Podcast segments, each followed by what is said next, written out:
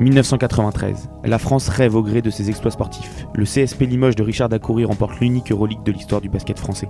Gilbert Duclos-Lassalle remporte Paris-Roubaix. Alain Prost est sacré champion du monde de Formule 1 pour la quatrième fois. Et l'OM de Tapis décroche l'unique coupe des clubs champions du football hexagonal jusqu'à ce jour, malgré l'affaire VAOM qui éclabousse le foot français. Le maillot ample et la nuque longue sont à la mode et tout le pays attend, au mois de novembre, son équipe nationale qui doit alors valider son billet pour la Coupe du Monde 1994. Il en sera évidemment autrement. Bonjour à tous, je suis avec Jules pour ce troisième épisode de Avec des si, le nouveau format de 11e art, sur lequel on revient un peu sur les plus grands what du football français. On avait fait notre premier épisode sur Et si Malaga avait éliminé Dortmund en Ligue des Champions 2012-2013 et si, pour le deuxième, le avec des si, et si Gourcuff n'avait pas été pourri par les blessures? Pour ce troisième sujet, Jules, on va s'atteler à un des plus grands traumatismes de l'histoire du football français, le France-Bulgarie 1993. Mais avant tout, Jules, comment tu vas? Euh, ça va, je suis en pleine forme. Je suis ravi d'être invité sur ce format, même si je le suis en troisième après les deux autres. Donc on voit très bien qui est euh, la cinquième roue du carrosse. On, peut dire que les autres étaient les brouillons. Oui, on peut dire ça aussi. On gardait le meilleur pour la fin. Il fallait que, il fallait que le format se fasse. Alors Jules, est-ce que tu connais la définition du mot traumatisme? Euh, non, je ne la connais pas. Eh bien, je vais vous la lire pour tous, puisqu'elle va vraiment nous permettre de nous éclairer aujourd'hui. Un traumatisme, c'est l'ensemble des troubles provoqués dans l'organisme ou sur le cerveau par une lésion ou une blessure grave. Et évidemment que ce France-Bulgarie restera à jamais comme l'un des plus grands traumatismes, si ce n'est le plus grand, de l'histoire du foot français. De plus, je crois qu'en en, psychologie, maintenant, on a l'habitude de dire que les traumatismes peuvent être intergénérationnels. Exactement. Et peuvent se transmettre. Et autant dire que nous, on le sait, parce que 93, on n'était pas là. Et pourtant, la lésion est bien présente. Et très bien présente. Et puis, on a des gens qui sont là pour nous le raconter. Vous en avez l'habitude dans Avec Décis, si vous avez écouté les deux premiers épisodes. Dans une première partie, on va revenir sur le contexte de ce qui s'est passé avant et pendant ce France-Bulgarie. Et dans la deuxième moitié de l'émission, nous allons revenir un petit peu sur le what if, donc tout ce qui aurait pu se passer autrement s'il en avait justement été autrement pour ce France-Bulgarie de 1993. Allez, c'est parti.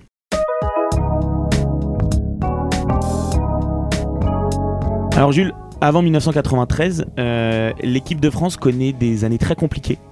Euh, on se souvient évidemment du football français des années 80 qui sort un petit peu de l'anonymat euh, après la Coupe du Monde 78 en Argentine et notamment à la Coupe du Monde 82 avec cette, euh, cette demi-finale de Séville.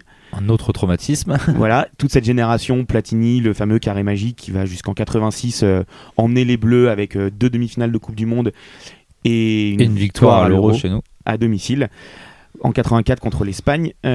après 86, qu'est-ce qui se passe, Jules?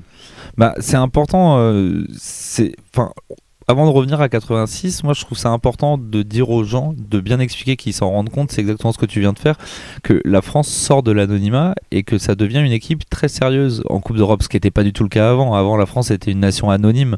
D'ailleurs, vous pouvez interroger euh, vos parents s'ils sont assez âgés ou autres, mais les premières Coupes du Monde en 70, euh, les gamins se trouvaient à l'école un autre pays, que ce soit les Pays-Bas, le Brésil ou autre, parce que la France n'existait pas. 78, c'est la première fois depuis 3 euh, ou 4 éditions que la France participe à nouveau la, à la Coupe du Monde. Voilà, exactement. Et donc du coup, il faut bien comprendre qu'on on, arrive en 86. Donc 86, c'est la demi-finale. C'est la demi-finale, oui. Il y a la victoire justement en quart de finale contre le Brésil au tir au but avec le, exactement. le tir au but de Luis Fernandez. Et la demi-finale perdue contre, contre, l'Allemagne. Voilà, pour expliquer tout ça, c'est qu'en 86, la France est encore portée à bout de bras par son génie qui est Michel Platini. Notre génération on n'a pas tant conscience que ça, mais c'est un joueur hors norme à l'époque qui est capable de porter une équipe à bout de bras. Il est à moitié blessé à cette Coupe du Monde. Euh, Fernandez le raconte que cette coupe était horrible au Mexique où les mecs ils manquaient euh, d'oxygène, etc. Et donc on arrive euh, donc après 86 avec les éliminatoires pour 88 et là c'est la débandade c'est la débandade. Déjà, avant ça, il y a effectivement un, changement, c'est qu'après le sacre en 84, donc à l'Euro 84 à domicile contre l'Espagne, c'est le premier trophée majeur de l'histoire du football national français. Michel Hidalgo, qui est alors l'immense sélectionneur et qui a vraiment relancé cette équipe de France depuis 78, prend sa retraite et il laisse la main à Henri Michel. Exactement qui est alors, euh, qui est alors l'entraîneur des espoirs, qui va notamment emmener la France au sacre euh, au, JO. de Los Angeles en 1984. Et c'est donc Henri Michel qui va prendre sa place euh, sur le banc on parlait de 86, Henri Michel montre directement ses qualités, il amène la France au même niveau que, Michel Hidalgo en 84, à nouveau stoppé par les Allemands. Alors moi après c'est aussi un petit peu euh, une théorie que j'ai en revoyant les, événements, c'est est-ce que Henri Michel a amené la France comme Michel Hidalgo? C'est quand même un, mec de 36 ans, il n'est pas beaucoup plus âgé que Platini. Et il y a quand même une rumeur de Platini entraîneur-joueur sur cette compétition-là. Exactement, avec un Platini qui en 86 en plus joue la compétition à moitié blessé, mmh. euh, mais, mais en tout cas pour une première compétition majeure, ça reste un résultat honorable de faire troisième, hein, puisqu'il gagne d'ailleurs, la France gagne la petite finale. Euh, il me semble que c'est contre la Belgique d'ailleurs, cette petite finale. Mais effectivement, tu le disais, à la suite de cet Euro 86, la France, on se dit que malgré la retraite de Michel Platini un an plus tard en 87, euh, la France peut rêver encore grand pour les années à venir. Et pourtant, les années qui vont suivre 86, on commence des années vraiment noires.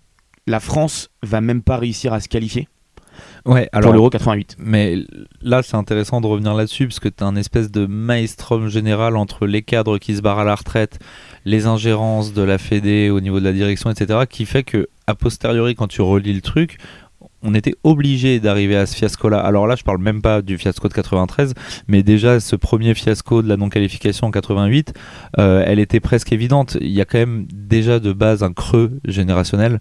En vrai, tous les, gros joueurs de l'ancienne génération qu'on portait euh, en 86 la demi, ils sont barrés.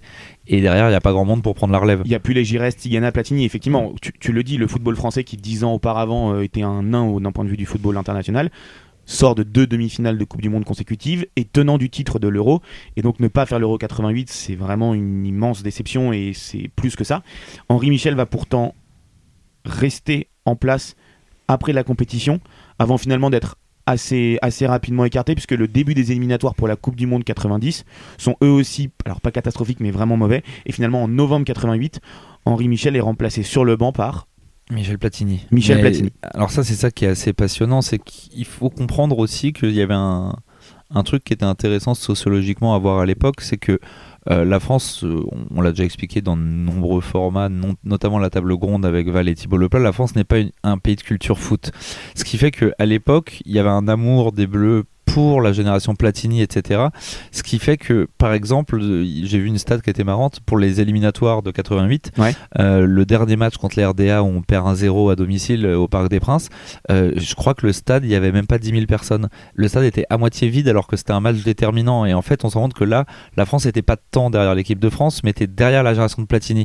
Donc, au moment où Platini revient, personne dans les journalistes ou autres ne cherche à voir les possibles ingérences qu'il y a eu dans la Fédé et tout. C'est le retour du héros et en fait on s'en fout complètement du reste. Et c'est là pour moi une des premières conneries. On est plutôt en fait plus que sur un désamour ou une déception, on est plus sur un vrai désintérêt en fait du, public français à l'encontre de l'équipe de France. Ils s'en foutent et Platini remet de la lumière là-dessus. Euh, après Platini, il arrive dans des conditions extrêmement particulières. Je sais pas si tu veux le raconter ou je te, vas-y, je te laisse. Il faut savoir que la génération qui arrive après 88, ils ont gagné l'Euro Espoir pour la première fois, la génération de Canto et tout. Donc il y a du talent, mais Canto, qui est un peu le chef de file, euh, il s'entend pas bien avec Henri Michel. Et derrière, on va dire que euh, on va dire qu'il y a beaucoup de fouineries à droite à gauche. C'est qu'il y a le conflit ouvert entre Claude Bèze et Bernard Tapie. Donc Claude Bèze, président des grands Girondins de Bordeaux, à cette époque-là.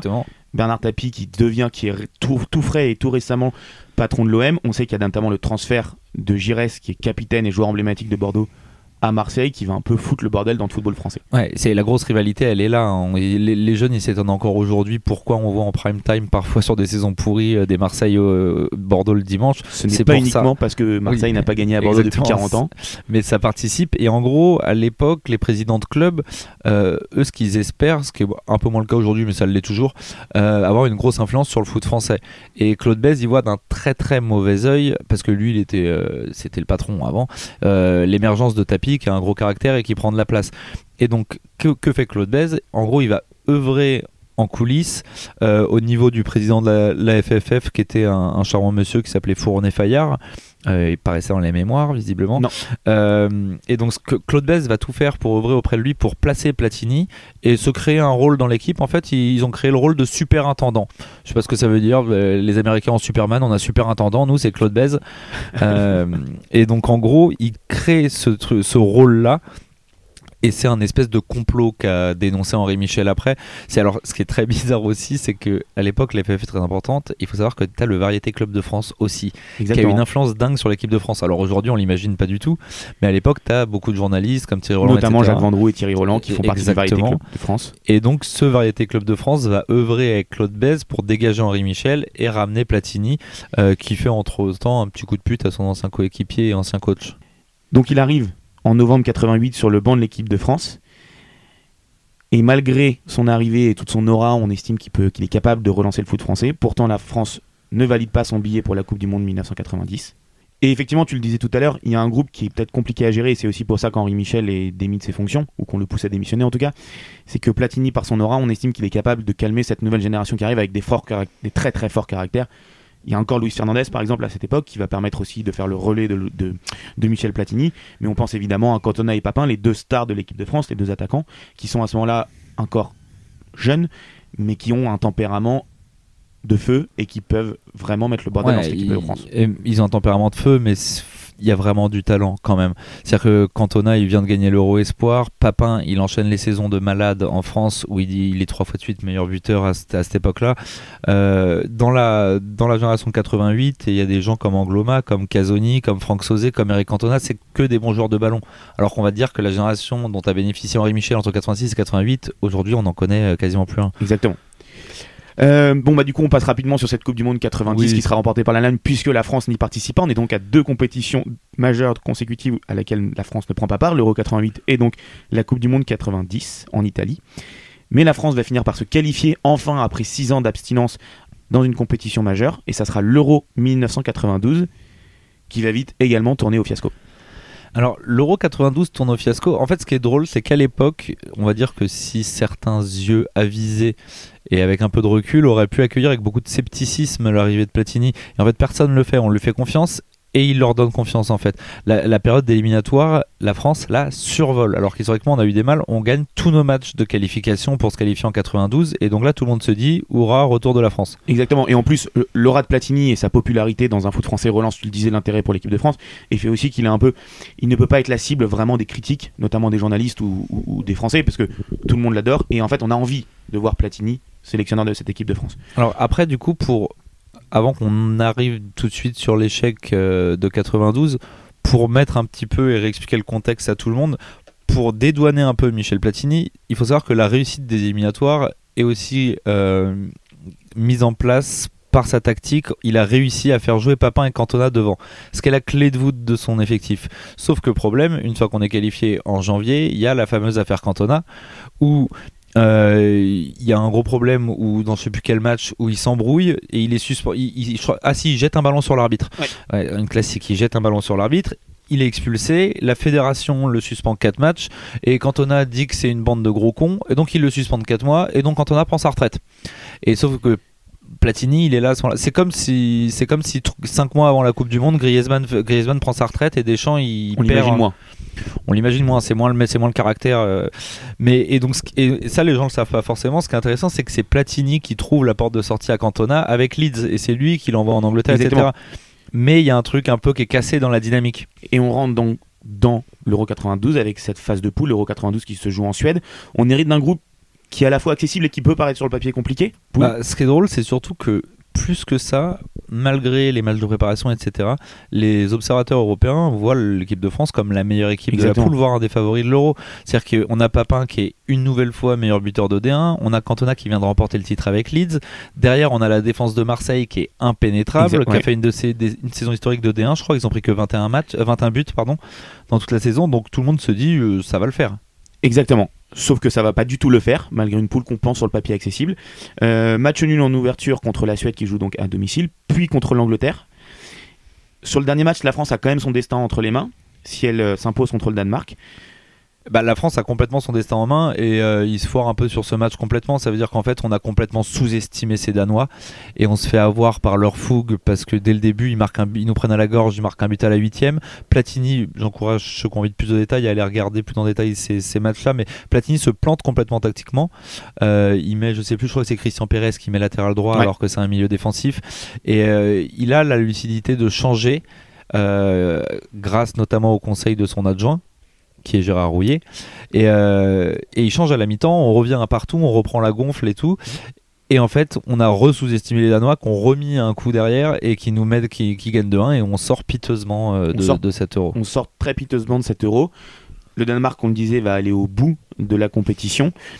Et très peu de temps après l'Euro, qui est un véritable échec, euh, Michel Platini va démissionner. D'ailleurs, des années plus tard, il dira qu'en fait, il s'est jamais senti entraîneur et que ce n'était pas un métier fait pour lui. il va se diriger vers une toute autre carrière qui va l'emmener derrière les barreaux, pas loin. Euh, le bilan de Platini en équipe de France, c'est un mandat de 4 ans, un petit peu moins de 4 ans. C'est 16 victoires, 8 nuls pour 5 défaites.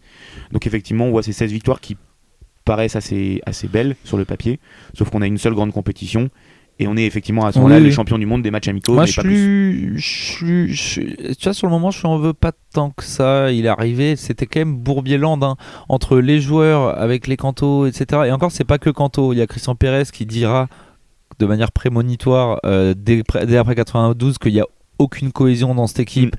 et que les Marseillais foutent la merde de tous les côtés parce qu'il y a des problèmes de salaire, etc. Et que les Marseillais euh, faisaient pas mal d'ingérence. Euh, au-dessus de lui, euh, la FFF, Claude Bez et tout, c'est un bordel politique énorme. Donc je, je le mettrai pas tant que ça à la charge de Platini, même si on va voir que c'est la, la base de, de, de, la merde qui va suivre. Exactement. donc on le disait, Michel Platini, Michel Platini démissionne après l'échec de l'Euro 92. Tu parlais de son agent Gérard Rouillet, c'est lui qui va être nommé sélectionneur. À ce moment-là, il faut savoir qu'il est aussi DTN. Euh, il va être nommé sélectionneur. Tout de suite, on va avoir les, les, éliminatoires pour le, les, débuts des éliminatoires, en tout cas pour, le, pour la Coupe du Monde 1994 qui se déroulera aux États-Unis.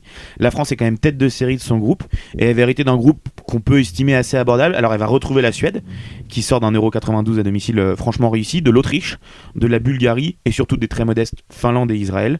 Euh, à ce moment-là, les Français sont plutôt confiants. On se dit qu'il y a peut-être un nouvel élan, un nouveau souffle. Après, le tirage est assez clément. Ce qui est drôle, enfin moi je m'en suis rendu compte beaucoup en lisant des papiers à l'époque, c'est que j'encourage tout le monde à aller se renseigner là-dessus. Dans, les années en fait 75-90, euh, enfin dans cette période-là, euh, je pense que la Suède est un plus grand pays de foot que la France. Hein. Ils, finissent toujours premiers de leurs éliminatoires, ils figurent plutôt pas mal dans les compétitions internationales. Donc la Suède, c'est un peu entre guillemets le favori avec la France de ce groupe. Exactement. Ça fait en tout cas, ça fait clairement office et d'ailleurs c'est eux qui termineront à la première place de ce groupe. Euh, ce qui est intéressant, c'est qu'après cet Euro 92 où effectivement c'est aussi la faillite un peu des stars et des joueurs d'expérience qui sont là, on parle notamment de l'ossature marseillaise, euh, il y a toujours cette ossature avec les Cantona, les Papins, mais on a aussi une nouvelle génération qui commence à arriver qui n'était pas là précédemment et notamment des mecs qui vont faire partie de l'ossature de l'équipe de France pendant pas loin d'une décennie avec De Saïd, Deschamps, Petit, Lizarazu, Reynal Pedro, ceux-ci. Euh, c'est très important à dire dès maintenant, et on le redira, c'est que, et c'est un, un, énième motif, mais si Deschamps ne fait pas partie euh, de cette génération-là, c'est pas sûr qu'on gagne en 98, peut-être si en 98, mais ou en 2018. Et pareil, si Jacquet est pas dans le staff de Houillet. On aura le temps de s'épancher, j'imagine, là-dessus plus Exactement, mais effectivement, il y a, plein de, mecs plus ou moins expérimentés à ce moment-là, qui sont, qui sont des jeunes ou alors des mecs plus expérimentés comme Lama, euh, Laurent Blanc, qui vont se servir vraiment et qui vont se nourrir de, l'échec de l'Euro 92, même s'ils l'ont pas forcément vécu, mais aussi du traumatisme de 96 face à la Bulgarie, et qui vont se nourrir de ça pour en fait réussir ensuite leur carrière en équipe de France. D'autres, par contre, passeront complètement à côté. Mais on parlait du groupe, on parlait des jeunes. Il y a aussi donc Laurent Blanc, Bernard Lama, Basile Boli, qui est toujours un cadre majeur de cette équipe de France, Franck Sauzé, cadre majeur de l'équipe de France et, du, et de l'Olympique de Marseille, et évidemment les deux stars devant, Papin, Cantona. Euh, petite star montante aussi, le fameux euh, El Magnifico euh, Ginola. David Ginola qui connaît des débuts en sélection avec l'équipe de France assez compliqués, mais qui est en tout cas une vraie star en devenir, un joueur magnifique et qu'on estime et qu'on espère être à ce moment-là en France le troisième magnifique de l'attaque française. Euh, ce qui est intéressant, c'est que le match contre la Bulgarie qui va jouer donc en novembre 93, il y a 6 des titulaires contre la Bulgarie qui étaient de la partie et qui étaient du groupe français à l'Euro 92, un an et demi plus tôt. Donc on voit qu'il y a quand même euh, sur, sur 11 6 titulaires, on est à plus de la moitié. C'est quand même une belle ossature qui était encore là en 92 et on se toute Façon, oui. De toute façon, il n'y a aucune volonté douillée de révolutionner quoi que ce soit. Hein.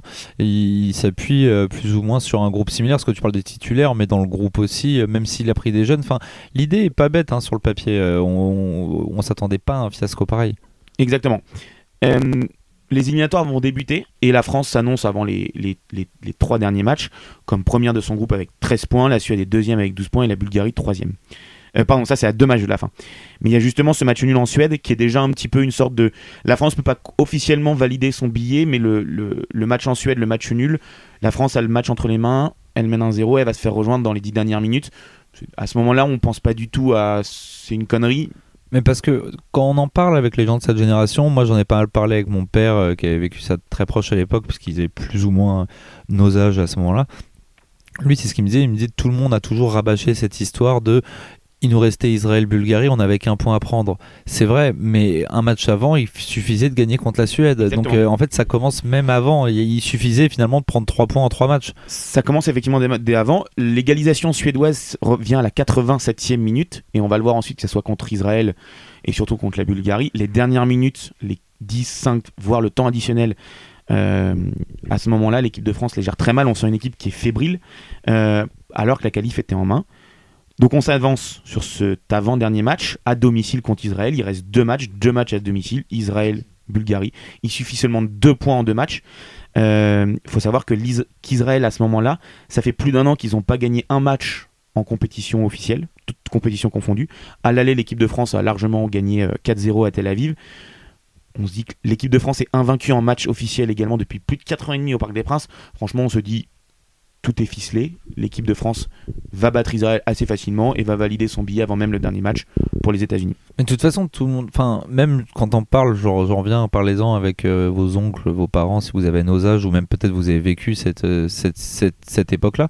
Euh, personne n'imaginait que la France ne serait pas à la Coupe du Monde. C'était impossible. Et d'ailleurs, certains joueurs le disent, hein, Lisa Razou, je crois, disent, eux, ils y étaient déjà. Exactement. Mais ce coup de karma, il n'y a pas que les joueurs. Tout le monde s'enflamme. L'équipe, alors j'ai plus la une en tête, mais l'équipe fait une une en disant qu'en gros c'est déjà fait. La boîte de nuit est réservée pour le soir même pour fêter la qualification pour les joueurs, pour le staff et pour les membres de la fédération, les partenaires. Le programme officiel du match qui est distribué, alors ça on connaît plus forcément maintenant, mais le programme officiel du match qui est distribué en tribune s'appelle Que la fête commence. Et avant le match, la sono du Parc des Princes euh, met plusieurs chansons évoquant les États-Unis, donc Born in the USA de Bruce Springsteen et surtout l'Amérique, le tube de Joe Dassin qui résonne à fond euh, plusieurs fois avant le, au moment de l'échauffement. on est dans une ambiance quand même assez surréaliste quand on sait. Non mais on s'étonne après que on s'étonne après que les, Français soient vus comme un peuple de connards à l'étranger. euh, c'est ça. Mais après moi pour revenir sur le contexte euh, plus général, de toute façon, il n'y a, a, pas de surprise. Tout le monde sait ce qui s'est passé. Israël-Bulgarie, tout le monde a un peu le scénario en tête. Moi ce qui m'intéresse c'est vraiment de voir à l'intérieur quand on lit après le truc. Ce qui est dingue c'est que quand on les journalistes qui étaient là à l'époque et tout, tout le monde dit la même chose. Il dit il y a quand même pas grand chose tactiquement dans cette équipe. Euh, déjà tout reposé sur plus ou moins les deux stars devant. S'il en manquait deux, il y avait plus rien. Euh, donc il a pas mis un système tactique de malade. Il a continué dans la lignée de Platini. Et, et puis on va y, revenir certainement tout de suite ou un peu plus tard, mais il n'y avait pas de cohésion dans cette équipe, ça, se tirait dessus. Euh. Il y avait zéro cohésion, notamment entre les joueurs et le staff, notamment Houillet qui, qui, est, très critiqué par ses joueurs en interne. On a évidemment les, les tensions entre Marseillais et Parisiens, puisque le grand classico, on va dire, du foot français n'est plus le Bordeaux-Marseille des années 80. C'est devenu le PSGOM mené par Tapi et Canal Plus d'un côté, enfin de l'autre côté. Euh, ce match contre Israël, il va tourner au fiasco. Israël, qui donc on le rappelle, une des plus faibles nations européennes du football, va mener dès la 21e minute. Alors il y a une réaction rapide avec un beau but de Ginola, un, beau but de Franck Sauzet sur une passe de Ginola euh, à la 29e. Ginola va marquer son premier but de son histoire en équipe de France à la 39e. Donc on arrive à la mi-temps. L'équipe de France mène 2-1. L'équipe de France mène 2-1 jusqu'à la 83e minute. Là, euh, tout le Parc des Princes est prêt à, chanter la qualification. Mais à la 83e, à la 83e minute, Israël égalise. Et à la 93e, Attar va littéralement doucher les Bleus. Et là, le Parc des Princes commence vraiment à siffler ses joueurs. Le match est terminé. On sent cette équipe de France de plus en plus fébrile. Euh, et les, sifflets du Parc des Princes vont pas du tout être appréciés par les joueurs. Cantona va déclarer ne plus vouloir jamais jouer au Parc des Princes de sa vie. Alors bon, il va être bien obligé un mois plus tard. Et, Jean-Pierre Papin dit qu'en cas de victoire contre la Bulgarie ou en tout cas de qualification, il est hors de question pour lui de faire un tour d'honneur euh, pour ne pas remercier les supporters après ça. Non, mais après, ce qui, on le sait aujourd'hui avec euh, il y a beaucoup plus d'analyses tactiques et autres les équipes euh, qui ont tendance à, mal gérer les derniers quarts d'heure, c'est des histoires de caractère. Il n'y a pas de problème technique, tactique, c'est des histoires de cohésion de groupe, de caractère. Et cette équipe, en fait, euh, elle était friable. Le, mieux, c'est Petit qui disait ça. Petit disait euh, les Parisiens, les Marseillais, ça se parlait dans le vestiaire, mais en vrai, ils pouvaient pas s'encadrer. La violence des termes, c'est même pas que les mecs s'aimaient pas trop, comme on l'a tous vécu dans des clubs de foot, etc. C'est qu'ils pouvaient pas s'encadrer. Comment tu veux faire une équipe un avec ça C'est une équipe de France qui est minée par les clans. On l'a et c'est là l'immense force, alors c'est une petite aparté, c'est là l'immense force de, de, Del Bosquet, c'est d'avoir réussi à pendant les pires années de la, rivalité Mourinho, Guardiola, Barça, Real, d'avoir su faire fi de ça et les joueurs ont aussi été très intelligents. Et je m'avance un tout petit peu encore sur le what if. Il faut bien savoir que euh, euh, Aimé Jacquet est l'adjoint Douillet à l'époque. Deschamps est sur le terrain et encore un jeune joueur. Laurent Blanc est là aussi. Tous ces mecs-là il faut. Est-ce que vous comprenez maintenant pourquoi ils mettent la vie de groupe et la cohésion de groupe au-dessus de tout? C'est qu'ils ont compris que c'est comme ça qu'on gagne une compétition et pas en alignant les meilleurs joueurs euh, les uns avec les autres. Exactement. Donc un mois après ce match d'Israël, on, est on arrive en novembre 93. La France joue son dernier match d'éliminatoire. La France s'est fait passer devant, a perdu la première place aux dépens d'une de, d'une très solide Suède. Mais la France est deuxième, deuxième synonyme de qualification. La France n'a qu'un match nul, n'a juste pas à perdre parce que la Bulgarie est troisième pour passer à la place de la Bulgarie. Euh, sauf que quelques jours avant le match, euh, la presse sort les compositions probables. Ginola n'apparaît dans aucune d'entre elles. Ginola qui est un peu la seule, la seule éclaircie du match contre Israël, puisqu'il fait un but et son premier et ça une passe décisive. Et il va voir qu'il n'est pas titulaire et il va régler ses comptes depuis Clairefontaine la veille du match contre Gérard Rouillet. Il va notamment dire, quand on lui a posé la question de ma titularisation, il n'a jamais voulu répondre, il s'est défilé dans peur d'en blesser d'autres.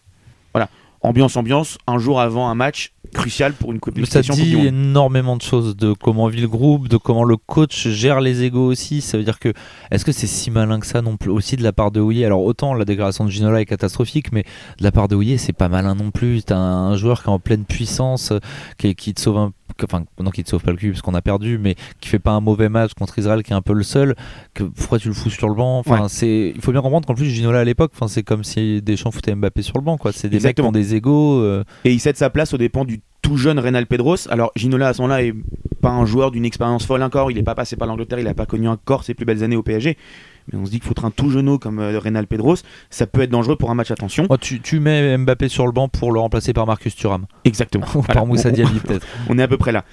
Euh, bon, on va revenir très rapidement sur le match. Il euh, faut savoir quand même qu'on a une équipe de France à la compo assez improbable. Donc on a Bernard Lama dans les buts, on a Marcel de Sey qui joue latéral droit. On voit bien qu'à l'époque, le latéral droit, qu'il soit offensif ou pas, non, il faut surtout qu'il défende. On a gagné 98 avec Thuram. Hein. Exactement. c'est un peu l'histoire de l'équipe de France. Euh, on joue avec Alain Roche et Laurent Blanc en défense centrale, Emmanuel Petit latéral gauche, un milieu de terrain Paul Le Guen, Deschamps, Sauzé et une attaque Pedros, Papin, Cantona. Et sur le banc, on retrouve deux joueurs qui vont être très importants sur la fin du match, David Juniola et Vincent Guérin. Euh, donc on a Cantona qui ouvre le score à la 32e minute, Kostadinov sur un corner va marquer, va égaliser pour la Bulgarie, déjà Emile Kostadinov, donc de la tête. Euh, et là, on sent toute la deuxième mi-temps l'équipe de France reculer, reculer. Papin une balle, une balle de but assez importante, mais il va la manquer. Euh, Papin va d'ailleurs sortir en fin de match, à 20 minutes de la fin, pour céder sa place à David Ginola. Et dans les, dans les dernières minutes, il y a un coup franc quasiment au niveau du poteau de corner qui est obtenu par l'équipe de France. Guérin va le tirer, il le joue évidemment court avec Ginola. C'est donné à David Ginola, peut centrer. C'est Kremenliev qui va récupérer ce ballon. Qui plutôt que d'aller essayer de jouer la possession au poteau de corner, va centrer au deuxième, sauf que le centre est beaucoup trop long, il n'y a personne. Contre-attaque menée par, euh, par Penef, qui va lancer Kostadinov, et puis là on a une frappe. Euh, attention, attention Kostadinov. Oh but. Oh À 10 secondes. C'est la fin. À 10 secondes À 10 secondes, Kostadinov qui m'a... Aïe aïe aïe aïe aïe aïe, quelle catastrophe 10 secondes de la fin le commentaire de l'arché est mythique. 10 secondes, c'est le but de Kostalinov. C'est la mise à mort. 10 secondes, même pas en jouet. Et un ballon là-bas sur le coup franc, alors qu'on avait euh, un bon ballon à garder dans le coin. On l'a perdu. Kostalinov qui se rentre dans les 16 mètres. Et sous la transversale, but imparable de Kostadinov c'est la fin pour l'équipe de France. Qui hélas n'ira pas aux États-Unis l'été prochain. Oui, et puis même en dehors de la frappe, le déboulé, quoi. C'est tout est. En fait, c'est vraiment. Euh, c'est ce qu'on dit souvent, c'est que moi, c'est comme avec euh, presque France RFA, nos défaites. Si vous, si vous voulez montrer un match de foot au déroulé dingue, euh, montrer nos défaites, hein, parce que c'est tout tout était écrit à l'avance. quoi C'est du théâtre. Même t'en parlais, la pluie diluvienne sur le parc. Euh, tout. Euh, Ginola qui avait, qui avait parlé la veille, ça va lui retomber dessus. Enfin, tout est créé. Quand tu lis ça a posteriori, tu te dis que les dieux du foot en avaient décidé ainsi. Juste petit aparté sur Emile Kostaninov, qui est donc le double buteur et le bourreau de l'équipe de France. Il aurait jamais dû jouer ce match-là. Parce qu'en fait, il a, un problème, il a un problème de visa. Son visa n'est pas valable, il est avec un de ses coéquipiers. Et voilà, visa pas valable. Tu vois, Zemmour, il a dû regarder ce match-là et ça lui est resté. Exactement, exactement. Euh, donc son visa n'est pas valable et en fait c'est un de ses coéquipiers, Georgiev, qui va conduire la voiture, qui joue à ce moment-là en France et qui va lui dire je connais un poste frontière à Mulhouse où on peut passer assez facilement, il n'y a pas trop de contrôle et en fait Georgiev, un des autres coéquipiers dont j'oublie le nom, et Kostadinov vont passer la frontière à ce niveau-là et rejoindre un peu en retard le reste du groupe dans la nuit à l'hôtel à Paris. Donc c'est assez fou de se dire, alors ça on l'a su des années après, que Kostadinov n'aurait jamais dû jouer ce match-là.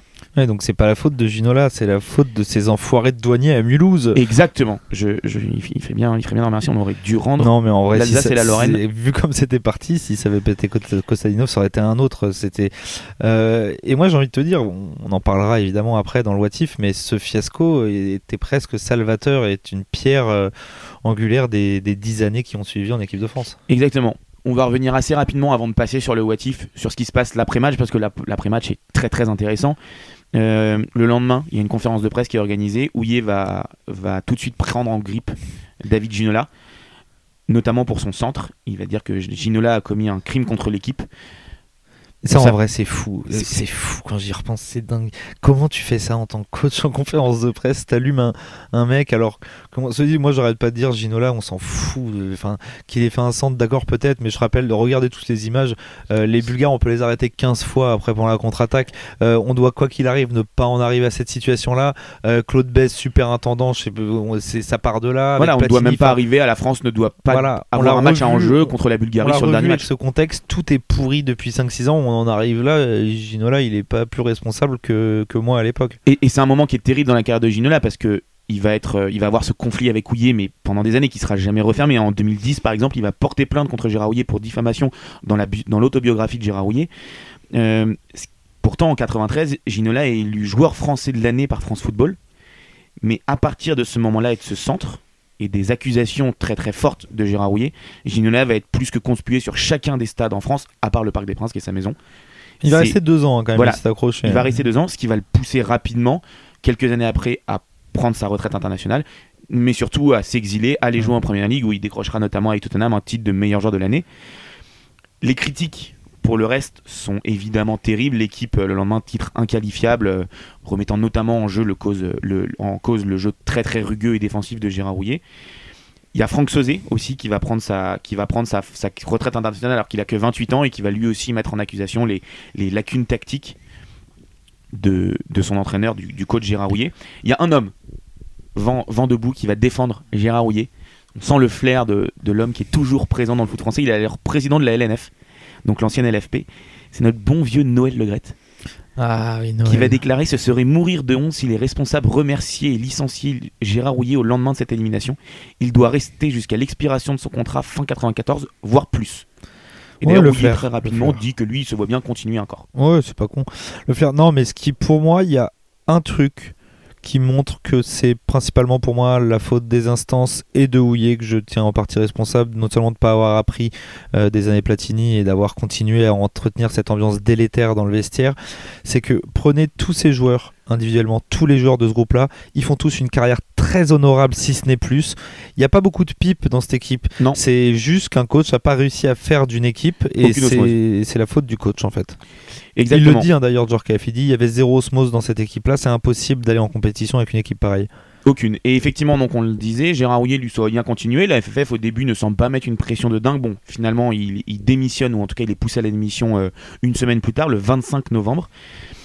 Euh, dans les deux ans qui vont suivre, il y a beaucoup de joueurs qui vont partir en, retraite. On peut penser à Basile Boli et Sosé tout de suite, puis Cantona, Ginola, Papin, Roche, Guérin, Dimeco, qui sont alors des, membres très importants de l'équipe de France.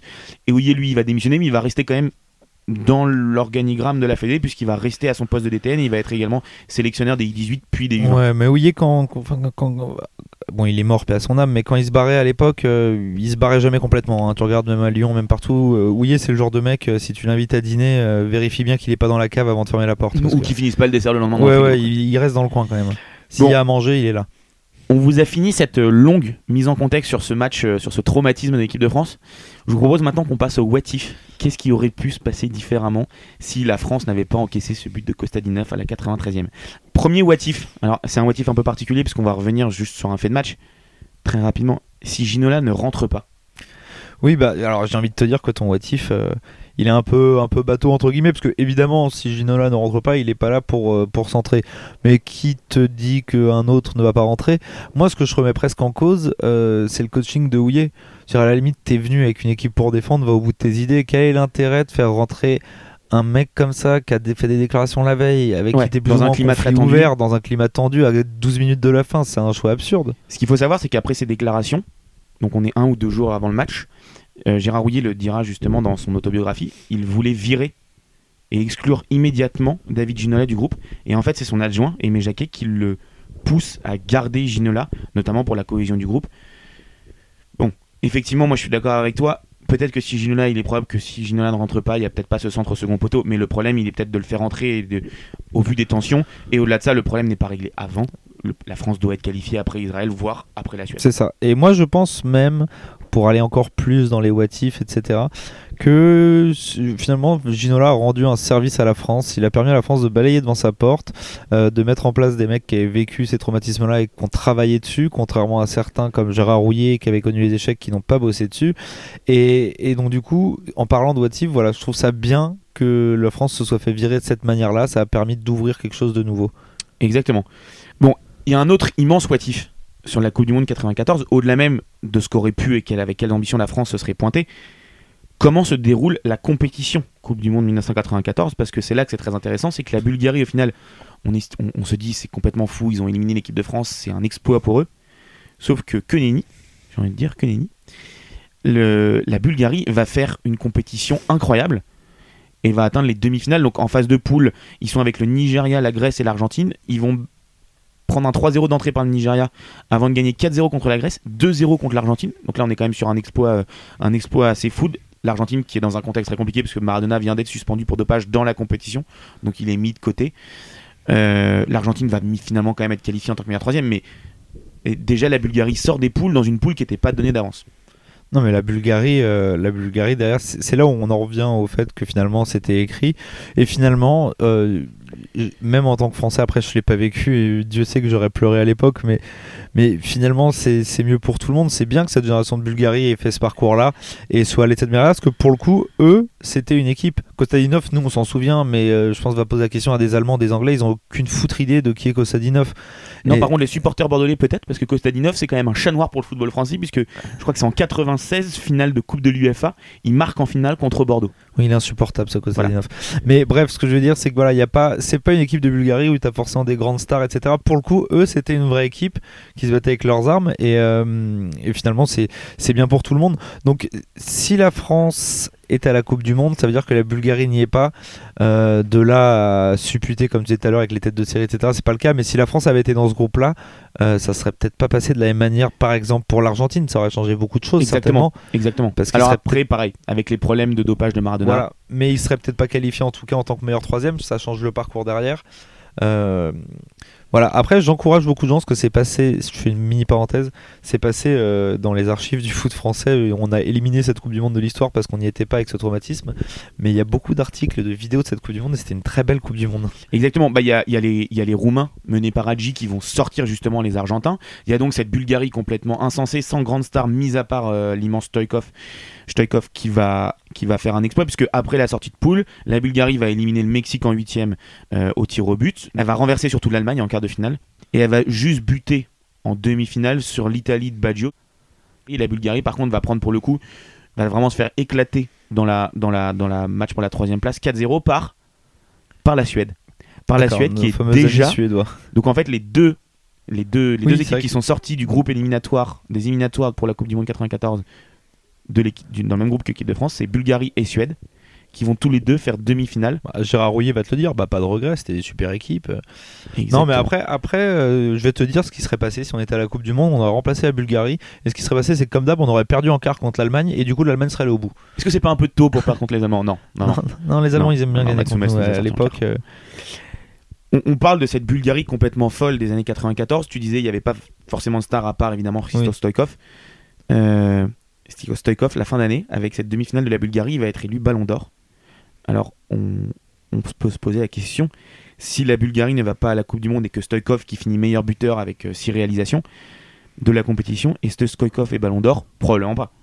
Bah non, je pense pas. Et puis, euh, et puis, et puis vice versa, euh, tu peux toujours retourner et retourner et retourner les trucs. Imaginons, parce que finalement ils vont qu'en demi. Euh, c'est pas absurde d'imaginer que la France aille à cette Coupe du Monde, que la France même saute en quart, mais que derrière Canto te mette 4-5 buts. Est-ce que Cantona est pas Ballon d'Or à la fin? Il arrive avec Leeds, il gagne le championnat anglais.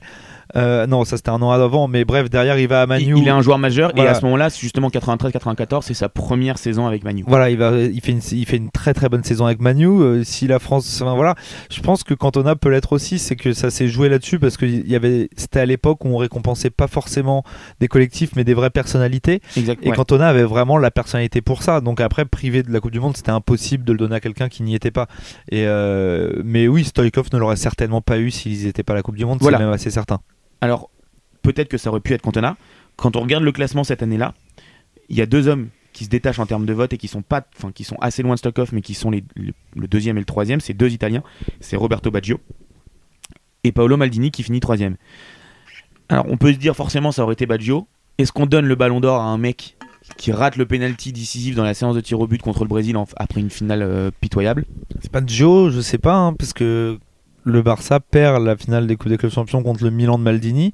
C'est-à-dire que, imaginons, euh, si Stoikov n'y est pas, Maldini, il est quand même bien placé.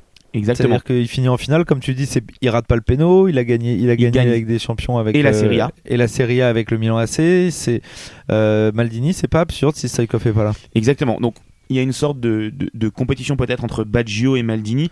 ça aurait été beau que Maldini gagne un ballon d'or. Ça aurait été beau. Il faut savoir que Baggio, il est quand même deuxième meilleur buteur aussi de cette Coupe du Monde 94, mais effectivement, il y a ce point noir, ce, ce penalty raté dans la séance de tir au but. Ça lui aurait fait d'ailleurs, un, s'il gagne ce ballon d'or 94, ça lui aurait fait un doublé. Il aurait eu le ballon d'or deux années consécutives, ce qui, ah ce qui est assez incroyable. Mais en fait, il y a un homme qui se dégage. Alors, a posteriori, c'est beau à dire parce qu'à l'époque, ce n'était pas possible. C'est Romario, qui joue à ce moment-là au Barça, comme Stoikov, donc qui fait cette finale de, Coupe des clubs champions, qui est élu meilleur joueur du mondial, qui gagne le mondial. Sauf que 94, c'est la dernière année où les joueurs non européens ne peuvent pas recevoir le ballon d'or, ce qui est assez terrible. Du coup, on sort un peu du cadre du Watif, entre guillemets, parce que même si Stoikov n'avait pas été là, Romario ne l'aurait pas eu pour autant. Ils auraient pu avancer le règlement pour un an, merde. un an après, mais c'est peut-être après ça. Hein. Peut-être que s'ils ont ouvert au non-européen après, c'est qu'ils se sont dit c'était tellement dégueulasse de ne pas pouvoir lui donner. se plonger là-dedans, mais c'est très probable. Euh, bon, on revient sur notre équipe de France pour un nouveau Watif. S'il n'y a pas l'élimination contre la Bulgarie, Gérard Rouillet reste sélectionneur en 94, voire plus. Euh, est-ce que sa carrière personnelle, sa carrière à lui de Gérard Rouillet en tant que coach, est la même? Bah, Je je pense pas. Je pense pas pour une, une simple et bonne raison. On va y revenir parce que pour moi c'est le point de base de tous ces Watifs. Euh, sans vouloir ressortir des poncifs à Nelson Mandela, mais ça les a forcément forgés, ces mecs-là. Ces, ces défaites-là, même Gérard Rouillet, que je porte pas particulièrement dans mon cœur, même si je sais que toi tu, tu l'aimes d'amour parce qu'il a lancé euh, Stevie G à Liverpool, mais je pense que même lui, qui est un mec un peu buté et qui est très sur ses acquis et qui représente très bien la DTN à l'époque, euh, il a beaucoup appris de cette période-là, forcément. Je pense qu'effectivement, ça le forge. Euh, donc tu le disais, il va passer ses années sélectionneur U18, U20, il va passer quelques années à la DTN. Assez rapidement, il va se lasser et il va avoir un peu un coup de fil. Alors après son échec contre la Bulgarie, on se dit il est cramé, il va traverser un désert pas possible. Il retrouve un club et c'est Liverpool en 98 et c'est assez incroyable de se dire qu'un club comme Liverpool qui est alors un géant un peu malade dans, dans cette fin des années 90 va parier sur un entraîneur étranger français qui n'a pas entraîné de grand club si ce n'est le PSG qui à cette époque-là n'est pas un immense club qui ressort d'un échec euh, assez, euh, assez considérable avec l'équipe de France. Mais ce qui est assez intéressant, c'est justement de voir ça. Alors il faudrait se pencher dessus parce que j'avoue que j'ai pas la réponse, mais il me semble pas que Houillet, avant 93, est un mec qui fasse excessivement confiance aux jeunes. Euh, dans cette équipe de France qui est plus ou moins vieillissante. Et, et, après, c'est devenu plus ou moins, entre guillemets, une marque de fabrique entre Liverpool, entre Lyon. Et donc, est-ce qu'il n'a pas appris euh, de ses relations conflictuelles avec Ginola, de, de son apprentissage peut-être auprès de Deschamps et autres, par exemple, sur cet aspect-là? Je, je suis complètement d'accord avec toi. Je pense qu'il apprend beaucoup. Et effectivement, ces années à Liverpool, il va commencer à à participer à relancer euh, une équipe qui va gagner, qui on le disait, Liverpool c'est vraiment un géant endormi dans les années 90, gagner assez peu de trophées. Il va beaucoup, tu le disais, s'appuyer sur des jeunes. On pense à, alors évidemment Fowler qui est une des stars à cette époque, mais très très rapidement il va, c'est pas lui qui le sort, mais il va placer une immense confiance à Michael Owen qui va être Ballon d'Or notamment sous Gérard Rouillet. Il va aussi lancer Jamie Carragher et surtout Steven Gerrard, immense légende de Liverpool. Voilà, c'est lui qui va le chercher sur une anecdote assez incroyable où il va voir un joueur que l'entraîneur des jeunes lui recommande. Le joueur le satisfait pas. Par contre, ce match-là, Steven Gerrard est, upgradé et surclassé. Il, monte de catégorie. Et là, tout de suite, est flèche sur le joueur, il va l'amener à s'entraîner avec les pros, puis le lancer dans le grand bain. Mais ce qui est même assez intéressant dans sa carrière, c'est que on sait que Ouillet à l'époque a déjà pas mal de rapports conflictuels avec l'équipe. C'est déjà le cas à l'époque où il est adjoint de Platini, etc. Et ce qui est drôle, c'est qu'à l'avenir, que ce soit à Lyon ou à Liverpool, tous les joueurs qu'il a eu sous ses ordres expriment un certain attachement pour lui. Donc je pense que même dans le côté humain, dans son approche humaine d'un groupe, il a dû évoluer vis-à-vis de ça et, euh, grandir vis-à-vis de ça. Forcément, de toute façon, avec, avec 7-8 euh, ans qui sont passés, avec une traversée du désert. Euh, donc évidemment que non, pour répondre à ton motif, sa carrière n'aurait pas été la même.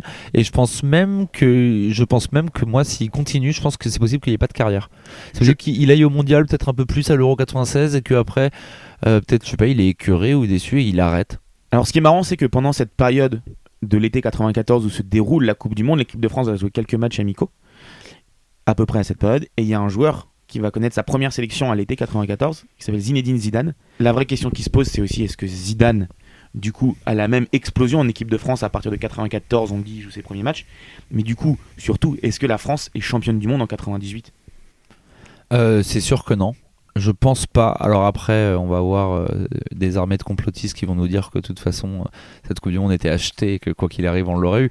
Mais pour revenir au, truc, c'est que il y a beaucoup de joueurs qui sont restés dans le groupe et au même titre que Houillet, il y a des points de, dans, dans, des carrières. Et évidemment 93 en est un énorme pour beaucoup qui ont appris. Mais il y en a d'autres aussi que ça a pété. Tu parlais tout à l'heure de Sauzé euh, Reynal Pedro c'est plus ou moins ça. Il va à l'Euro 96 mais sa carrière il rate, il rate son tir au but en demi-finale et, donc les deux coups sur coup font qu'il ne reviendra quasiment plus jamais en équipe il reviendra plus jamais en équipe de France. Et donc mine de rien ça c'est des places d'offensif Ginola Pedro Sauzé c'est des places d'offensif et de milieu qui se libèrent pour, du coup, je reviens à, ton premier what pour les Zizou, euh, même Djorkaeff prend plus d'importance, même un mec comme Dugarry, euh, qui a eu une importance peut-être moindre, mais pas sûr finalement dans le groupe, parce que, voilà, typiquement tout le monde dit euh, sans, sans Zizou, Dugarry, jamais à la Coupe du Monde. Peut-être, mais à mon avis, c'est sans Jacquet qu'il est jamais à la Coupe du Monde parce que Jacquet a très bien compris que c'était le meilleur pote de Zizou, que c'est important d'avoir des bandes de potes dans un groupe. Et donc, du coup, pour aller encore plus loin dans ton motif général, je pense surtout qu'on la gagne pas parce qu'on n'a pas Jacquet qui a le temps de mettre en place toutes ces choses-là. On l'a vu de la même manière avec Deschamps, avec par exemple 2014, la Coupe du Monde 2014 de l'équipe de France et l'Euro 96 de l'équipe de France, c'est la reconstruction d'un groupe. On va se tester, on crée un groupe, on crée une bande pour arriver à monter en puissance et à construire quelque chose. Je suis complètement d'accord. Tu parlais des rescapés à ce moment-là des joueurs qui vont se forger là où d'autres sont écroulés après France-Bulgarie. Ce France-Bulgarie 93, il va nourrir une génération de, de, soif de revanche vraiment en équipe de France. Euh, et il va surtout nourrir un homme, tu le dis, c'est Aimé Jacquet. Aimé Jacquet, il est à ce moment-là depuis un an déjà, il est de 92 à novembre 93 l'adjoint de Gérard Rouillet. Il va connaître ce fiasco, notamment on voit les images sur Rouillet, on voit au premier plan Jacquet qui se prend la tête devant en disant que c'est pas possible. Il va lui aussi se nourrir de cette expérience-là pour en faire sa propre expérience. Il va prendre la sélection dès la suite de France-Bulgarie en novembre 93 et c'est là qu'il va installer cette équipe. C'est notamment lui qui va mettre Cantona sur le banc. Cantona commence à jouer au début sous le mandat d'Aimé Jacquet. À l'Euro 96, il lui demande de jouer numéro 9 puisque c'est l'explosion de Zinedine Zidane. Cantona refuse, alors c'est plus ou moins le ou le entre les deux. Mais Cantona en tout cas refuse de jouer 9 et à ce moment-là Cantona n'est plus jamais pris en équipe de France oui, c'est le début. Jacquet marque le début de l'ère de la cohésion de groupe en équipe de France. Alors il y a eu un petit trou d'air avec euh, notre ami Raimondo, mais, euh, mais, mais, mais voilà, Jacquet, Jacquet crée ça et 93 a aussi créé Deschamps. Deschamps est dans la même optique. C'est Deschamps en plus encore plus parce que lui il a vécu 93 et après sous les ordres de Jacquet.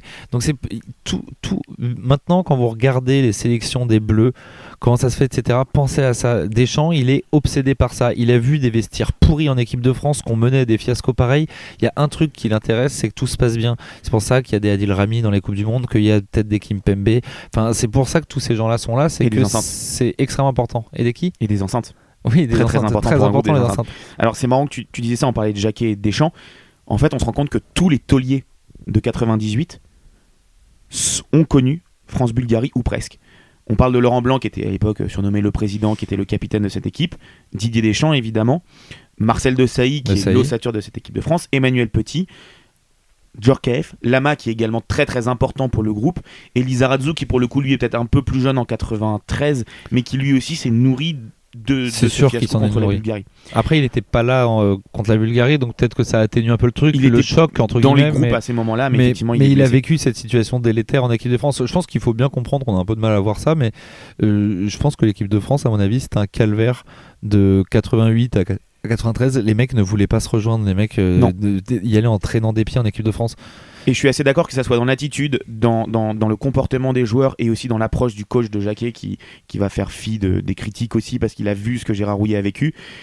Je pense très clairement comme toi que si la France ne connaît pas le fiasco de France-Bulgarie 93, elle ne gagne probablement pas la Coupe du Monde à la maison en 98. Après, je pense que, je continue à dire que notre Fédé est quand même pas ouf et assez euh, gangréné, mais je pense que ça aussi, ça marque aussi une période où la Fédé prend un peu de recul sur les choix sportifs. C'est-à-dire qu'on le voit bien, avant, euh, la Fédé imposait des coachs.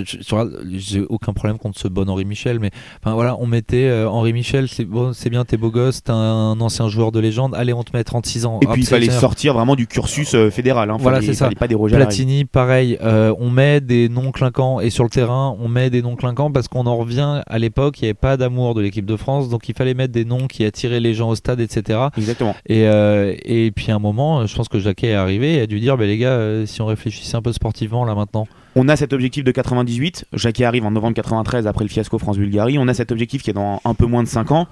Maintenant, vous me faites pas chier, vous me laissez travailler. Je vais construire un groupe, notamment autour des jeunes.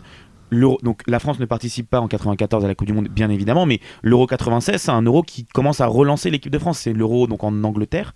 La France va faire demi-finale, elle va se faire sortir au tir au but, sur le tir au but manqué, on en parlait tout à l'heure de Renal Pedros contre les Tchèques de Pavel Nedved notamment. Voilà, cette compétition relance une génération jeune. Alors il reste quelques vieux, je crois qu'il reste par exemple Dimeco qui est dans le groupe, mais on est sur une nouvelle génération et on a oublié cette génération du début des années 90. et pour revenir justement au What If, t'en parlais 98, moi je suis même quasiment sûr entre guillemets qu'on la gagne pas parce que imaginons on se qualifie, où il reste moi je suis persuadé, mais à 35 000%, que Jacquet, il reste pas adjoint de Houillet jusqu'en 96. Donc il y a de fortes probabilités que Jacquet prenne un poste ailleurs, mm. donc que Jacquet soit pas dispo pour l'équipe de France. Donc imaginons euh, Houillet arrive, bon an, mal an, à même à qualifier l'équipe de France pour l'Euro 96, qu'on fasse un parcours banal. A priori, il le garde pas pour 98, et on prend qui? Qui est-ce qu'on amène en 98 en, tant que sélectionneur des Bleus Et ça veut dire qu'on prend que deux ans pour construire. Donc t'as pas ces 4 ans et demi, 5 ans de construction, etc. Donc c'est pas du tout la même approche du mondial chez nous que euh, en, se en, ayant ce 93. En ayant Jacquet et en disant on part de d'un champ de ruines, d'une page blanche. Maintenant, on reconstruit, on se laisse le temps. Je suis, complètement d'accord avec toi. Donc, pour ce What If, on s'est dit que l'équipe de France ne gagne pas la Coupe du Monde 98 si France-Bulgarie, euh, si la bah Bulgarie ne sort pas la France à la dernière minute. Euh, mais en vrai, on dirait pas. J'en reviens toujours à cette sorte de culture foot, mais je suis désolé quand tu reprends ces, éléments d'histoire. Les uns après les autres, ça reflète pas une grande nation du foot. Non. Des cas comme Nice-Na, comme trucs d'ingérence de groupe, etc. C'est des trucs dont on entend parler. Alors, avec tout mon respect pour eux, mais dans les sélections africaines ou les sélections d'Est de l'Europe et machin, euh. mais tu les entends pas en Angleterre, en Allemagne, ça n'existe pas ça. Par contre, il y a un truc qui est très marrant, c'est que quand on regarde un petit peu tous ces traumatismes et ces fiascos du football français, notamment le France-Bulgarie de 93, né de ces fiascos, mais comme très souvent dans le sport, un phénomène positif quelques années plus tard. Du traumatisme de 82, alors l'équipe de France est excellente, mais du traumatisme de Séville 82 et d'Harald Schumacher, naît la victoire et le sacre 84 à l'Euro à domicile. De 93 et le fiasco de France-Bulgarie, naît le sacre à domicile de France 98. Probablement que de Nice-Na, de l'Euro 92, de cette période assez sombre, en gros du coup de boule de Zidane, euh, Nice-Na, naît finalement l'arrivée de Deschamps et euh, le sacre, euh, la finale de 2016 et le sacre de 2018. C'est certainement la finale de 2016. chaque, chaque, moment négatif du football français fait naître un, moment après, positif tu vois, ce que, ce que je trouve intéressant, c'est ce que tu viens de dire, c'est que, tu vois, pour le coup, France RFA, euh, ok, ça a fait 84, très bien, mais est-ce que ça a eu beaucoup d'importance sur le foot français à la suite? Je suis pas sûr. Alors que le France-Bulgarie de 93, pour moi, il a encore des effets sur le foot français d'aujourd'hui. On est sur un traumatisme qui dure depuis 30 ans, quasiment, et qui a, consolidé plein de choses là-dedans. Alors, comme je dis, il y a eu. Euh, il y, a eu, il y a eu la période Domenech entre, mais le reste, que ce soit Laurent Blanc, Deschamps, Jacquet, ils, sont tous nés de ça. Exactement. Bon, je te propose une dernière question avant que de, de, de clôturer ce What Je voulais juste rajouter un truc qui est très intéressant, ce que tu disais tout à l'heure sur qu'après ces traumatismes, ça a amené des périodes positives. Et tu dis oui, c'est un peu tout le temps comme ça dans le sport, mais c'est quand même très français. Ouais. Euh, le français, c'est un peu l'élève qui est doué en classe et qui a besoin de prendre trois gifs dans la gueule pour, se mettre au boulot. Et c'est incroyable, mais ça montre aussi qu'on n'est pas capable de travailler sur le long terme. Mais, c'est quelque chose qui n'existe pas que dans le foot. Hein. C'est quelque chose qui. Le ah French Flair, quand on en parle en rugby, c'est aussi ce côté on est mené, on est au dos du mur et on va jouer comme des fous. C'est quelque chose qui existe un peu partout dans, dans, dans le foot français. Typiquement, euh, la finale de Coupe Davis 91, euh, le compte est en fauteuil roulant limite trois mois avant et au final il va gagner. Enfin, c'est on aime bien C'est un dénominateur commun du foot français. Bon, pour clôturer cette émission et ce What je te propose une dernière question, un peu dans la veine du plus grand fiasco, du plus grand traumatisme. Pour toi, au vu de tous ces traumatismes, qui est le pire bourreau de l'histoire de l'équipe de France?